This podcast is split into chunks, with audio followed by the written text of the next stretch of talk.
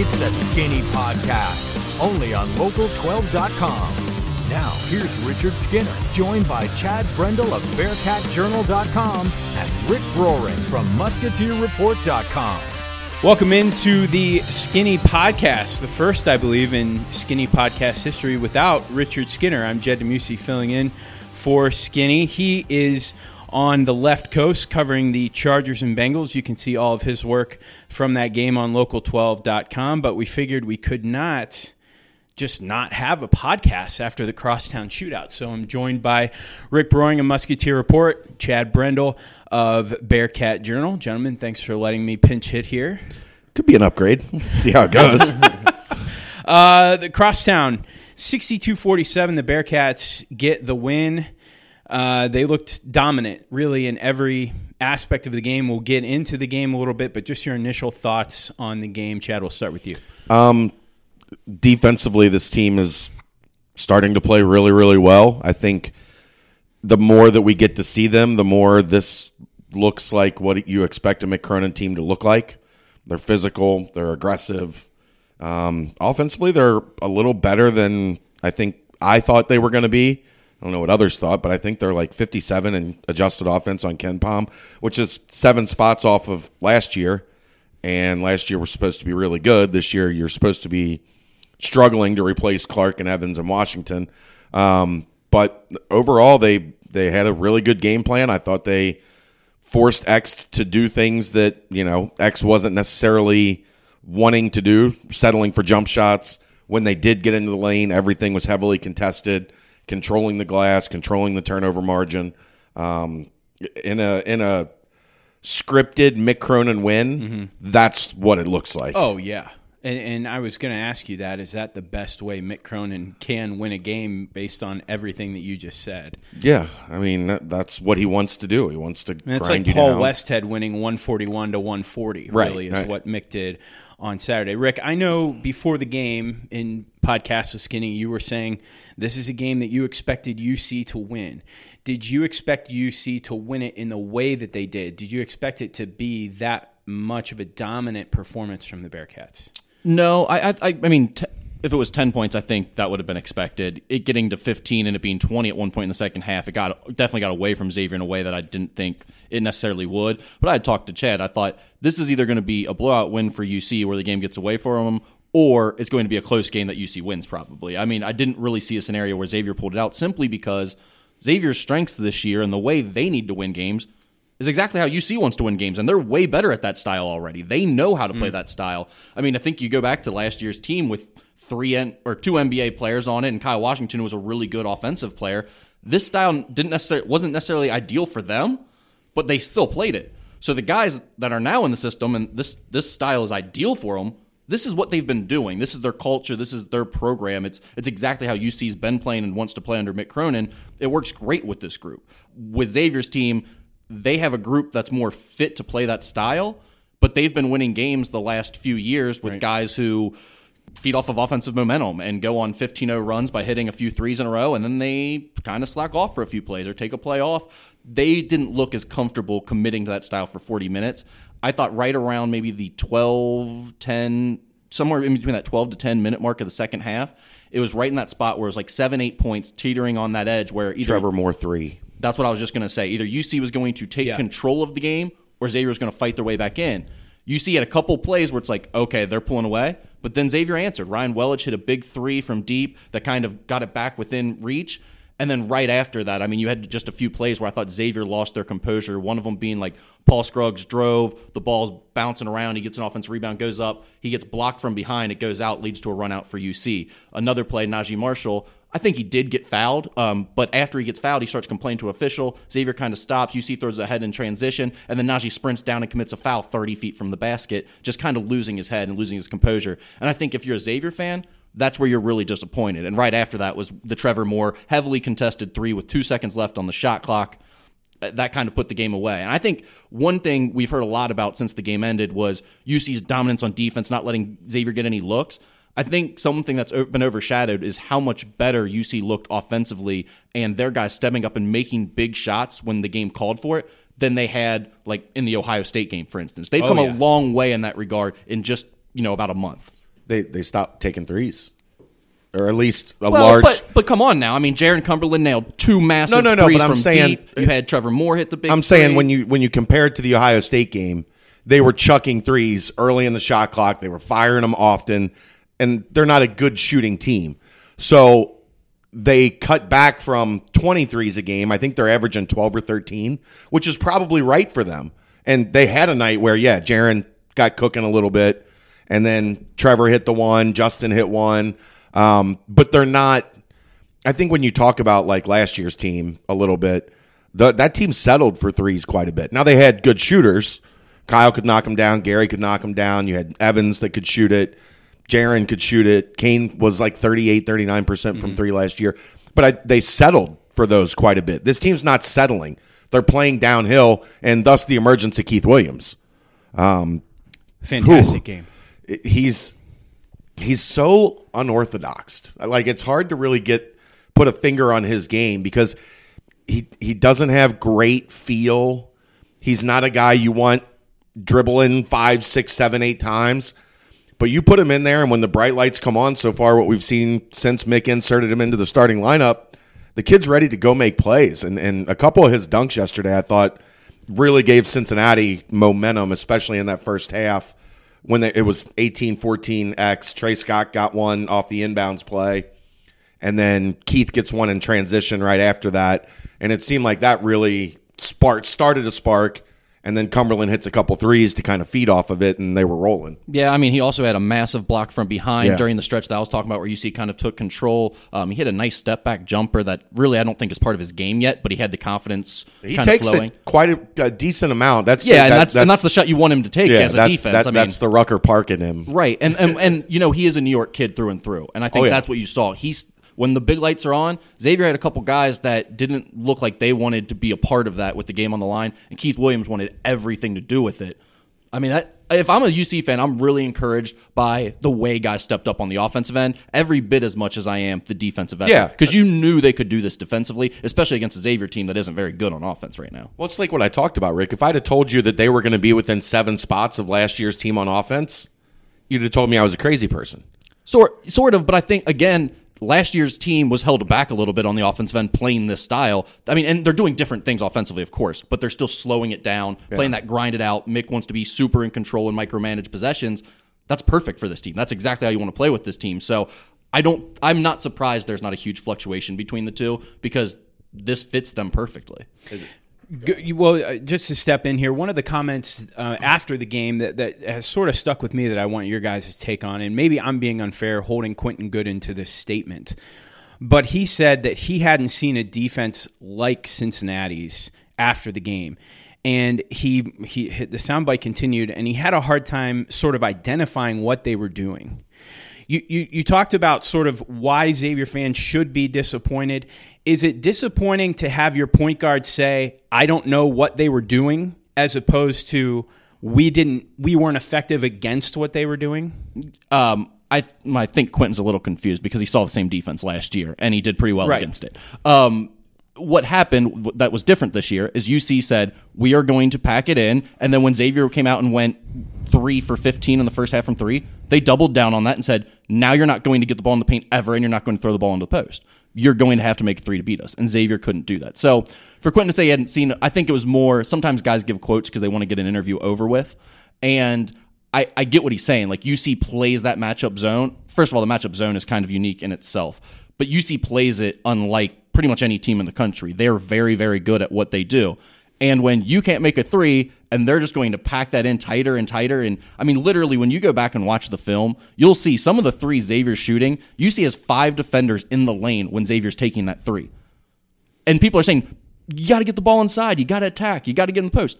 I don't know you can do that against this UC defense with all its length and athleticism when five guys are in the lane. Eventually, like Travis Steele said in his post-game press conference, you have to make one of those wide open threes or it's going to be really, really, really, really difficult. You have to play a perfect game everywhere else to beat this UC team. Chad, did you notice any any nuance to their defense or to UC's defense, or was it basically execution to the highest level? They've made some changes in the way that they play the the, the matchup. Um, Ralph Willard is the one that that originated, created this defense. He came up uh, when there was an opening on the coaching staff.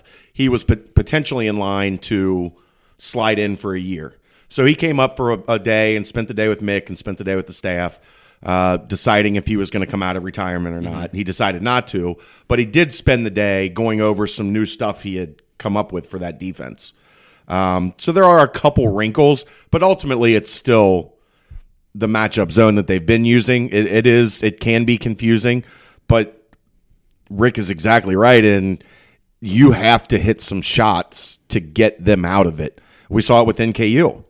They they, couldn't consistently hit the shots to stretch them out, and if you don't do that, you're right. They just I think actually I'll, I'll credit uh, P Doc said it's like watching an anaconda eat a rat uh, in his column today, and it, that's what they do. They just squeeze you out, and if you can't make them come out of it, and now especially you've got Nysier Brooks playing with some confidence as a rim protector. Tre Scott's doing a good job at that. Keith Williams, um, I think there was a lot of question on. Jacob Evans erased a lot of mistakes last year with his athleticism on the back end of the defense on the weak side. Keith Williams is starting to do that He now. might do it better already. Yeah. Like in terms of the actual cleaning up from behind, getting a blocker, tipping a ball from behind or whatever, he is elite at that. He has really long arms and he's super Yeah. explosive, so it makes sense. But the other thing that I thought really stood out about UC's defense in this one, something you don't appreciate, I think, when you watch the game on TV sometimes that in, in person you really get a good feel for is Jaron Cumberland is not a good one on one on the ball defender, but his Team defender is awesome. his sense of um, being able to predict uh, what's going to happen, is feel for like just understanding where the ball's going and and um, jumping like a passing, not not necessarily like he's going to jump in the passing lane and get a steal, but say the ball's going into the post. He sees that from the weak side sometimes and just comes underneath and knocks the ball. Like he makes plays like that that I don't think I always realize when I watch them on TV and in person. I've really noticed how often he's making a play of where he's just reading something and um, anticipating it ahead of time. that's something that we all thought when he coming out of high school, this kid's not going to be able to defend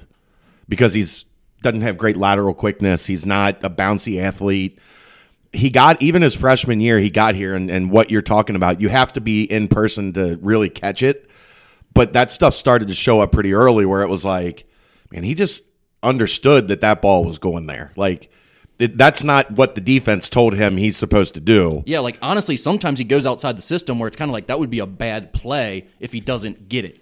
But, But he gets it. He gets it, and, and he does it. Like there's also the time late in the game where Quentin Goodin got the uh, it was almost an over and back call. He ended up just throwing it out of bounds. Yeah. that was simply Jaron coming way out. He was packed inside, and they didn't want to be guarding Quentin Goodin far from the basket. But he saw Welage telegraphing a pass all the way high up by midcourt, and he just went ahead and went after it, and like forced that that pressure to Yeah. to Quentin Goodin a bad spot. how much of what Jared is doing is that intangible killer instinct that was talked about after the game? Mick Cronin has been after him. What was the line? You can't force someone to want to cut somebody's heart out. How much of the way he plays and sort of the areas where it didn't look like he was going to be effective, how much has his will sort of put him in a position to do some things that Mick Cronin has been asking him to do? I don't think he's all the way there yet, but I do think that kid loves the crosstown shootout. I think we've seen that three years in a row. Which now. before this game, it was hard to find a kid from UC that Yeah. would go on the record saying that this wasn't just another game, and that proved to be lip service the way they played. yeah, he he he comes up big. I mean, he had what fifteen the past two years, his freshman and sophomore year. Yep. Uh, one year where UC couldn't score at all, basically, and Jaron was doing everything he could. Um, and then the big game this year, uh, the kid loves playing in that game, and he seems to be one of those kids. The problem with him is, and what Mick's been working on, you don't have to worry about him against Xavier. or any of the big games. Like right, that's said. what I'm getting at. Yeah. You don't have to worry about that. What you got to worry about is you're playing ECU on a Tuesday night, and this team can't afford. You know, like when they went to UNLV, they're they're miraculously lucky they got out of there with that win with Jaron Cumberland scoring three points. Right. But that's the type of game that he's got to. He's he's had some struggles on the road. Um, I think that's something he's going to have to to figure out. Like they they they can't beat Mississippi State next week if Jaron Cumberland has three points. It's not going to work. Um, so I think it's getting there what Mick wants out of him. but it's in the big games. He's a big game guy. Like he shows up for those. That's not the ones you got to worry about. I think Mick had a pretty good quote when he said, "All conference guys show up in the big games. Yeah. all American guys show up every night." And that that's absolutely right about Yeah. Jaron Cumberland right now. You just need to see the consistency for him to reach that next level. Absolutely. Uh, One of the other topics after the game that was discussed, I know Mick Cronin talked about it, I think Travis did as well, talking about the Crosstown Shootout being a team's first road game of the year. First true road game. It was the first true road game for X this year. It was the first true road game for UC last year. The coaches think there's something to that. Do you guys think there's something to that? And what's the alternative if this can't be the first road game of the year? Does this game have to move back into the conference schedule for these teams? Well, here's the only thing I would say about that. Like, I agree it's not ideal, but flip like the teams. You know what I mean? Like, say Xavier played was playing their first road game last year at UC, they still beat that UC team in that game. Flip it this year. UC still comes to Xavier if it's their first road game and beats this Xavier team. And it would would it would it have been beneficial for Xavier to play at the Kohl Center this year before playing UC at Fifth Third? It definitely, no. it, it- like it, in a way, it would. And the, the only reason I say that is because, and I think it's the same thing that Mick and I don't know if Travis said anything about it or not, but coaches would be getting at. And it's that what happened to Xavier was you miss a few threes and you just kind of you get tight, you know. And when you haven't had that feeling yet on the road and you got the hostile crowd really rattling, I think it gets a little tougher, especially when that first one is the biggest environment you'll play all year. You know, you, you see a few rattle out, you see one lip out the way Naji had early, and all of a sudden next shot's an air ball. Now, is that the is that the crowd? Is it playing in, in your first road game? I don't know, but I could see there being something to it. That being said, I still don't think it's like the difference in the game by any stretch. But is it counterintuitive to schedule a non-conference road game of measure before that game just to prepare for the crosstown shootout? Is it is it smart to go play at Wisconsin because you're going to play at Cincinnati? No. I just don't think that I makes don't think sense. it's- it's, it basically it- just depends on when the shootout's scheduled by TV. I mean, you really don't get to dictate it, so you kind of just have to live with it. I Yeah. think if this Well- happens, it happens. like the way Cincinnati's been scheduling, this first two week stretch in December is when their games are the the big out of conference games outside of Ohio State this, this year, next year to open the season. But that's a special deal. It just so happened that the last two years Xavier has been the first game really in that stretch. So do you you can't just change all that around? You can't move heaven and earth just for this game. right. I mean, or it- should you try? Right. Well, I mean, if you look at it like, take, like I said, taking Ohio State out of the equation because that was a special deal because the, the arena was opening.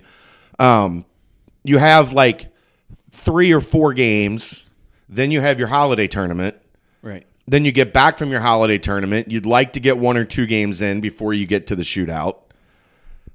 Where where do you work in a really tough November Road game. road game. Like it doesn't it doesn't really add up. And then you you want like UC's got now, where they had UNLV, then NKU, then Xavier, then Mississippi State, then UCLA, and then you kind of get that little break for Christmas, and then you're into conference play. I think you want that leading up to conference play. I don't think you want to start playing that stuff in November and get a big wide gap in between there. I I don't think you can say we're scheduling a high major game, you know, in November just so that we don't ha- the the shootout isn't the first. Yeah. Now, know. like some years that's going to work out because like Xavier does have the Gavitt games, right? Like had Xavier played Right. at Michigan or at Wisconsin this year, yeah, that probably would have helped somewhat. But again, they're still probably not winning that game regardless. So I don't think it's that big of a deal. And, and even Ohio State acknowledged the fact that playing at Cincinnati and then two games later at Creighton was was sort of a scheduling snafu. Yeah. It's not smart to do that. No. So They I mean they they got to, that they got out of that unscathed is a Right. freaking miracle. Right. But you don't want your two of your first 3 games to be at Cincinnati at Creighton. Those are two pretty hostile environments. right. So they're battle tested and, and they did get out of that. Chris uns- Holman's a hell of a coach, by the way. Yeah, he's he's really good, as you guys have mentioned on this podcast before. Okay, last thing on the shootout. Do we need to adjust the floor for Xavier or the ceiling for UC based on this game? Both? Neither? Do expectations change based on what you saw Saturday? I don't think it changes necessarily based on what I saw Saturday, but I do think just in general from where we started the season, we are trending in that direction, and this game just affirmed it. Like reaffirmed it. I mean, we saw UC was clearly looking like, oh, you know what? This might be a Mick Cronin type team that does. The, the other thing you have to remember is they have the American Conference, and this is not a slight at them at all. But we saw Xavier teams over the years when they were in the A10 where if had they been playing in the Big East or something like that, they would have probably struggled with confidence because they would have lost a lot of games. But instead, you get to play some teams that aren't as good in your conference. You build up some confidence as you go, and by the end of the year, you're a pretty darn good team. When maybe your talent wasn't as good as it was a year ago. With Xavier, I mean, I I think it's going to be tough to win games in this conference because the the floor of the conference is really high. The, the top of the conference isn't as good this year in the Big East, but there are no easy wins at all. Like DePaul does not suck, even though they have a tendency to blow big leads. They keep getting big leads on people, so they're not going to be an easy out. Georgetown looks pretty good. Creighton's better than expected. Xavier might be the eighth, ninth, tenth team in this Seton conference. for all we Hall, which we'll get to. yeah. they're in a Xavier's in a rough spot. Uh, My here's what uh, here's what I want to get with Rick on. So, did they miscalculate in changing a little bit of what they were recruiting, or is it just going? Do you think it's going to take time to? Because I think when obviously Quentin Goodin, Paul Scruggs, Naji Marshall are not similar to the type of guy they had been recruiting. Would you say that they changed the philosophy a little bit, knowing we're chasing Villanova and we need bigger, more physical, more Big East ready guards? Is that fair to say? Yeah, that's what they were doing. Yes. so now they're kind of caught though, right? Because those guys don't fit offensively what had been the system. Well, Is it a matter of another class on top of them? That's not why they're caught. They're caught because they were trying to recruit balance, which they did with these guys. They brought in these athletic dudes to kind of back up the Trevon JP class that was really skilled. Now the issue is the class that was supposed to back up these guys, your skilled guys, was Never like happened. Jared Ritter, Yeah. who just transferred out without ever playing at Xavier, and um, other, Elias Harden has not panned out to be an offensive player. Like, and then this past freshman class, I mean, Keontae Kennedy has shown some promise to where maybe he'll be a player down the road, But he's you not ready knew- to help now. You knew coming in he wasn't going to be ready to help now. So the last class being a total bust certainly hurt them as well. But really, the last few classes in terms of not finding that next group of skilled guys and Kaiser Gates tran or deciding to leave unexpectedly. Like if you have a senior Kaiser Gates hitting threes and defending at the four instead of being like, hopefully Ryan Welage can give us a few minutes. That's that's a pretty big difference on this year's roster. Now, do I think it wins them a ton more games? No, but it certainly helps, especially in a game like yesterday. So I think that's more the issue is that kind of that backup group that was supposed to replace or, or help Yeah. fill I- in. no, I feel you. That makes sense. And you know as well as I know at this level, that's what happens. Like it's nice to say, hey, you need to recruit balance and be good offensively and defensively, have athleticism and size and skill. But we've seen UC over the years sell out to be good defensively. It's hard to get the offense if you're doing that because you've got to keep finding those athletic, tough dudes. Xavier's done the opposite. They kept trying to find those skilled guys. They got them. Well, then they came back and got the athletic guys. Well, it was hard to find more skill guys to fit in. You can't keep doing it unless you try a bunch of pieces because you're going to miss on several. So they just got caught, and that's how it is at this level. You're not elite. The, the other thing, are you surprised these guys aren't better defensively? I am. Um, I think the biggest issue to me on this team, the thing that I would be most discouraged by, is they totally lack leadership. Yeah. Um, Naji and Quentin are their biggest problem, to be honest, most of the time. I think people are being unfair to Quentin the way he's playing offensively. Like yesterday, I thought he was one of their better players offensively. He's taking some bad shots, but he's forced to because yeah, their offense isn't did- creating any looks. Um, defensively, the fact that those guys aren't giving them any energy, they're giving up on some plays. They're sometimes the breakdown in the play because they're losing sight or losing focus, and they're not talking. Like the number one thing, if you're going to get better offensively or defensively, is chemistry and talking. You can hear UC. They're communicating all those trade offs when they're in their matchup zone. Xavier, they're silent. And the new guys don't know. The grad transfers don't know enough to be talking. It has to come from Tyrique, Naji, Quentin. It's just not yet. And I think we've seen some immaturity from Naji. We've seen Quentin just struggle to step into that role after taking over for JP and, and Trevon. Yeah, is it too much to ask for Quentin not only to help to replace the scoring that they lost with Macura and Bluiett, but also to replace the leadership as well? I don't think it is. He's a top 100 recruit. He's a, he's a big time four star guy. That's why you land those Is types it going to take more time then? Yes, and I, and I think it's unfair to be saying like he's not good enough to play at this level all of a sudden when you've seen him be effective. For Should two be in the. Southern Conference. Yeah, I mean we had that post on my message board. It's like the worst, maybe the worst post of the year. you lose all credibility when you say things like that. And this idea that guys don't improve over the course of the season and you're just but like fans are upset because they feel like the answer is sort of like the Marvin Lewis thing of we just got to be better, got to look at tape and be better. It's a little bit different when you're bringing in a whole new group of guys trying to figure out new roles in one year with three new grad Quentin transfers. Goodin hasn't been the point guard for 16 years. Right. exactly right. So I don't think we're quite to that point yet. Now, you get to the end of conference play and they're still making the same mistakes and there's still no improvement on defense, then yeah, you can start really criticizing some of these guys. But give them a little time. I think the the perfect window into what you're talking about, and it was a little bit later in the game as the lead was growing, so people might have kind of mentally checked out. But Nysier Brooks comes up, sets a ball screen for Cumberland. Cumberland goes left. Brooks comes back, sets a ball screen again. He goes right, and they weren't sure if they were hedging, if they were switching. You got two guys standing there with Cumberland, and Brooks just goes diagonal to the rim. Cumberland hits him with the drop down and dunk, and it you could tell there just wasn't even on the first one there wasn't communication, and Jaron saw it and then said, "I'll come back. We're gonna we gotta do that again." Got him on the second one, and and the two guys just stood there and looked at each other like well, what, you were supposed to go with them. You were supposed to go with them. You could tell the, the communication just isn't right. And I also think it, for a lot of the game, it was pretty good. I mean, you held UC to what, 28 points in the first half?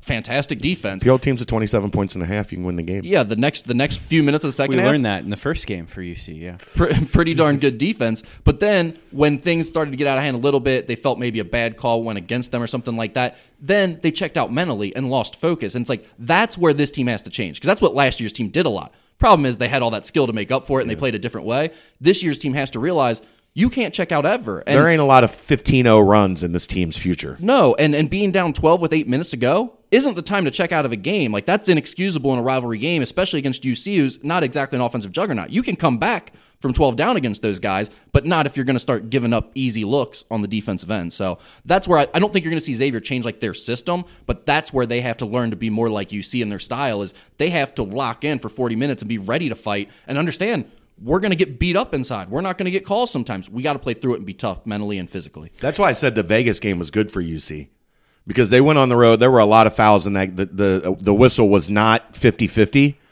but that can be a good thing if you win the game because you learn things aren't going to go our way, and we've got to figure out a way to win in spite of that.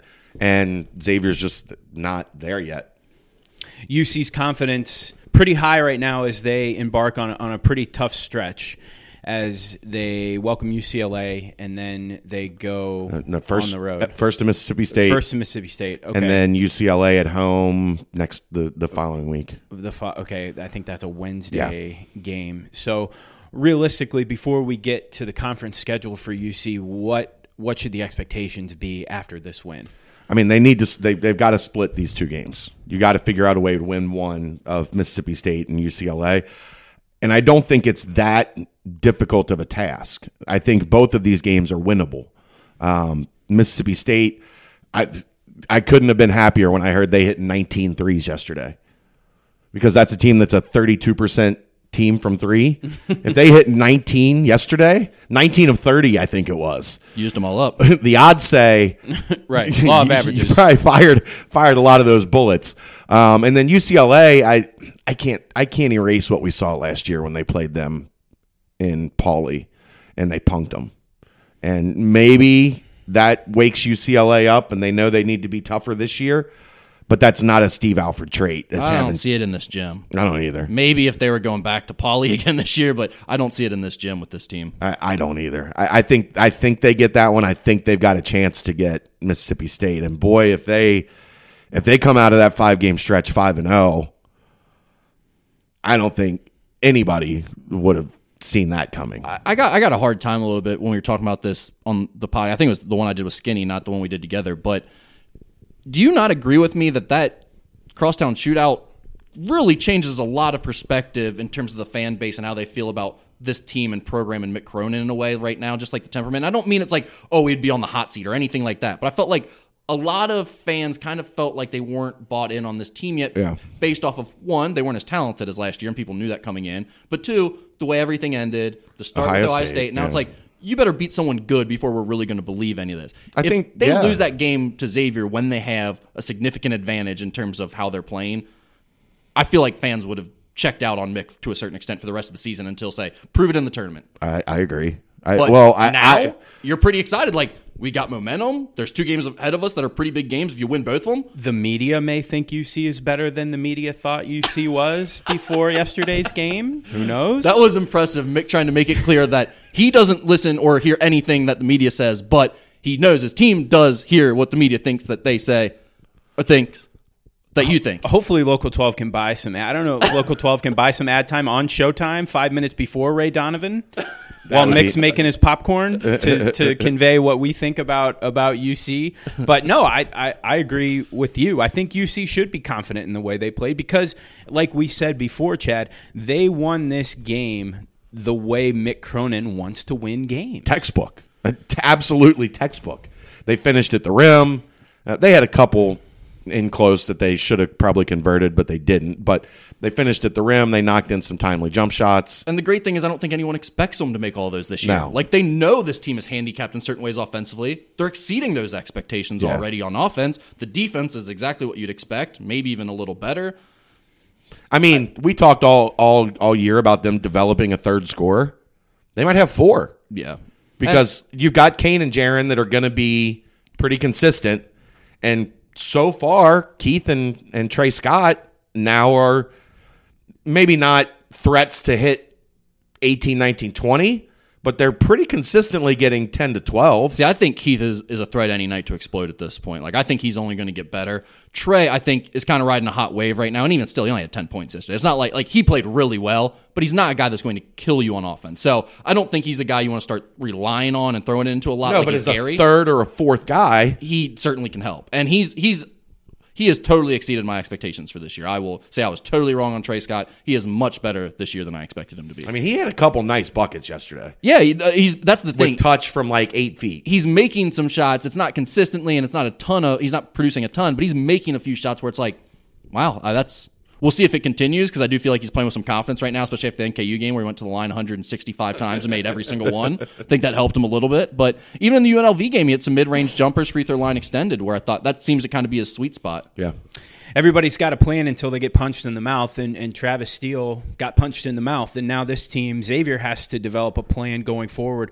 What do you need to see from the Musketeers in the remainder of their non-conference schedule to kind of reignite some hope in this team before they get into the Big East stretch? Yeah, I think they're in an interesting spot because you do have to get more out of Quentin Good and Naji Marshall, and you have to get better leadership. And it's it's the type of stuff where you want to say you got to sit them down, even just to send a message, even knowing you may it may cost you a game. Or the problem is, who do you sit them down for? Like you might not get the ball across half court if you start sitting those guys down. Um, You just don't have depth on your bench right now, and not at those like not. at so the we're lowering the floor. So I just I, like I think they're going to be fine. I think they're going to get better, but I think they have to get used to a different mindset in terms of how they do things. And like yesterday, people were saying, "Oh, they're going only one on one on offense." I didn't see that at all. I saw them running some good things, moving the ball well, doing what you want to do. The problem is, it comes down to UC was not going to give them a look in the paint. They had to make a wide open three, and they couldn't do it. So I don't think that's necessarily going to get better. But I also think this Xavier team, the way they play, will work better against teams not named UC. Like that is a bad, bad matchup for them this year. Is there enough meat left on their non-conference schedule for them to really even to prove anything? Not on the non-conference, but they play in the Big East now, and Right, so there's sure. plenty of quality chances at a quality victory for them still make the Oh, tournament. without without a doubt. I'm just talking about in the next few Yeah. games before the Big East. The starts. good news for Xavier fans is don't worry about your resume this year. It's not going to be a good one. Like if you're going to make the tournament, it's going to be barely. So Right. um, that's what I'd be worried about is just does this team progress at all? And if not, then yeah, okay. Then let's start hearing you need to see better stuff out of Travis Steele. But like to start saying he doesn't know what he's doing yet or he isn't he is, these guys haven't figured it out. It's like well, of course not. You know, it's it's a little early for that. So we'll see. It's it's going to be an interesting year. I think these years can be fun for fans if they take a different approach to it and realize, hey, we're not going to win the conference this year, and that's okay. We're building towards a future with a new head coach. And Travis Steele thought that the improvements to fifth third were uh, very nice. Clean. Uh, like, what was that about? Thought it was clean. What, what percentage? think it was gonna be dirty? What percentage of college basketball coaches would have napalmed that question asker? For I think he that wanted question? to, but he just was like, I just got my. I think he's kicked. I too don't nice. Want to I think myself. he's too nice. I don't think that. Like, I just think it like I kind just of took him off guard. he's it's still early, and I just don't think, think- he wants to be a guy who looks bitter after a loss, especially in this town. I mean, Okay, let's get to uh, some of the other teams in the area. NKU, obviously, the, the loss earlier in Rick the doesn't week wanna talk about to uh, to UC. Uh, they uh, the buzzer beater on Saturday against EKU. Uh, any any sort of prevailing thoughts from a, a down week for the Norse? Yeah, I mean, the UC game, they just it's it stunk because they didn't even give themselves a shot in that first half. I mean, it's the same thing as Xavier game. If you're not going to hit a few shots against UC's defense, it's going to be really hard. And NKU doesn't have the size and athleticism to match up at all with them. Whereas at least Xavier can get into the lane a little bit with some of their athleticism. NKU didn't have that option, so their only choice was make some threes. It was never going to be a game the way it started, and I think NKU was shell shocked by the environment. To be quite honest, not Okay, finish this sentence for me. If Xavier played NKU on a neutral floor, how many points would Xavier be favored by right now? two and a half, three. Probably sounds about right. Uh, maybe maybe a little more Maybe than that, five. but it's not much. I mean, UC was only favored by eleven. Yeah, Against right NKU? around there. Yeah, so I think it was seven against Xavier. yeah, so I don't like. I think it'd probably be a you know maybe Xavier by five. So that the difference is four. UC was favored by eleven over NKU. Hold on, hold on seven Chad. over All right, Xavier. that checks out. Checks out. The difference is four. Xavier would be a four point favorite over NKU. yeah, so I then That's how that works, right? Yeah, the I e- think so. the EKU game they didn't have Jalen Tate. He re-injured his groin at the end of the UC game. So that stunk. Um, they're a different team without him, and they can't keep putting guys at the free throw line. Should they just start taking Tate out like at the seven minute mark in the second half, just so they? It seems like he's getting a lot of these late recurring injuries. Well, the thing about NKU and being in a one bid conference is your resume does not matter at all. I mean, you want to win your conference, so when you get into conference play, it matters. But like that lost EKU means absolutely nothing for this team other than it's a measuring stick for where they're at. And without Jalen Tate, I don't know that's a great measuring stick. Now they have to quit fouling people if they're going to try to win this conference. I mean, you're not going to beat Wright States and the teams at the top of the conference if you put them on the line 156 times. So That was my takeaway from the UC game. Yeah. They foul a lot. and I know, and I know they want to get up in you and pressure you, and that's fun. That's great. You And- got to be able to do it without fouling some. and it definitely works better against Horizon League talent as Yeah. opposed to UC. But you did it against EKU too, and they're not like special athletically, so they've got to get that figured out. But other than that, like just get Jalen Tate healthy, take as many games as long as it does for him to get one hundred off percent. until after Christmas. Yeah, and then bring him back, and we'll see. We'll regroup from there. But uh, you know, I think the one good thing from the EKU game is we finally saw Bryant Maccabee make a shot again. I don't think he had made one since the first game of the season. He gives them some depth, some size, and a guy who plays with a high IQ. But his confidence was so shot after going about 0 for this last like 25, I think, from the field that he just was a shell of himself. So maybe now that he's seen a few shots go down, hopefully he'll get it going again. And also with Jalen Tate out, Trevon Faulkner has got a lot of experience the last few games, including the UC game where he played a lot of minutes. So that it'll be interesting to see how he develops as the season goes. Now that he's getting more playing time. And NKU maybe got a shot in the arm with the buzzer beater from Miami over Wright State, Nature's Raiders. I got a shot in the arm from that. I would, Nature's Raiders. I would like for that to just play over and over on my eyelids as I go to sleep. Just Miami burying. Uh, I think it was Nike Sibande, wasn't it? I think it was Coleman Lands. no, you're right. Yeah, it was. Good That was the night of the NKU UC game, wasn't it? So it was like a I think it was the next night, wasn't it? I think it was. I think it was same night. was it Tuesday? Uh, may, no, it was night after. I It think was it was Wednesday, night. yeah, because it was when I was at the Xavier game. right. That's what it was. It was the Xavier game. Okay, speaking of a buzzer beater for Kentucky to get to overtime against Seton Hall, that game was absolutely wild finish. You, As- you can't let Myles Powell heat up, bro. Rick and I have been watching Myles Powell for a long time. He's not even fat anymore. You're Like, right. You definitely can't do it now. You Somebody- couldn't do that when he was a chode. Somebody asked me the other day, like, why? Because they said who would have that kid couldn't do that in a million years, and I'm like, oh no, oh no, no, no. Yes, Myles he can. Powell can do that. I in fact, there's probably like a percentage on him taking shots like that. He's Right. probably taking enough that it's like, oh, he's a 33% shooter from that shot. but just, it was just to recap, if you didn't see it, Seton Hall had a three point lead over Kentucky. Final seconds of the game, Kel- Keldon Johnson hit one from half court. Myles Powell hit an absurd three to give that's Seton right. Hall a three point lead, a double clutch from the left wing falling out of bounds, which is a good shot for him. I mean, let's, it's not a bad shot. for him. Right. Like, again, he's probably like 33% of his lifetime on that shot because he's taken 16 of them or so. Yeah. Okay. So th- they they end up going to overtime, and at, at which point Seton Hall ended up winning the game after I think it was a one point or two point victory. So big win on the road for the Big East and Kentucky's first loss since that you know opening First nighter. loss since the, the last time they played a real team. Okay. Oh wow, shots fired. I mean, it is. What what is, what is Kentucky? I mean, obviously you you lose at Rupp to an unranked team. You lose at Rupp at all, and the fan base is going to perk up at Fire that. cow. What's Rick Pitino doing? Richie going to start? I think Rick Pitino is driving his son crazy in, in Minnesota right now. But um, what have you guys seen out of Kentucky? Uh, the limited that you've been able to see as they get ready to head into They- a they're not- tougher SEC. They're not good at point guard. They're not good. Period. Hey, Here's here's my question, Rick. Here's there's a lot of talk about Duke taking over, getting the best players. How long ago did Wes leave to be an agent? Because I think that kind of coincides with Oh, Chad coming strong with conspiracy theories. not, not necessarily a conspiracy. Like a legit theory. Wes was a big part in Cal getting the best of the best kids, right? Yeah, I only mean we can't really prove it, but like it's not the worst thought I've heard. But Wes Well, is now an agent. That's how worldwide. He's Keyser Soze in that way. Yeah. you, you can't prove it, but you know that he's involved. I know that it happened. So do you think the Right. issue is Cal is no longer able to put as many players on the phone with Drake and Jay Z Yeah. and LeBron?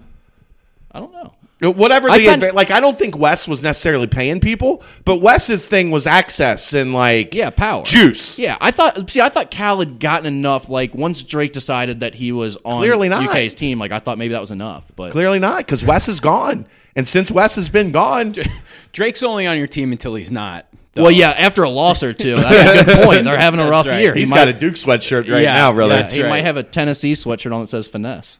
yeah. I mean, there's there's absolutely no doubt that that he's one of the biggest. Uh, But that, that I, that's just a, a, a thought I've had. It's not the worst thought. I, I I mean, this UK team just isn't as good as we expected it to be. Like Keldon Johnson has great moments, but other than that, PJ Washington is their spe- is their best player, and he's not like a go to bucket getter alpha type player that you want leading your team. I What happened to Tyler Herro? He, He stinks. His shot looks awful right now. I mean, he has looks like he has no confidence. Has he been hanging out with Markelle Fultz?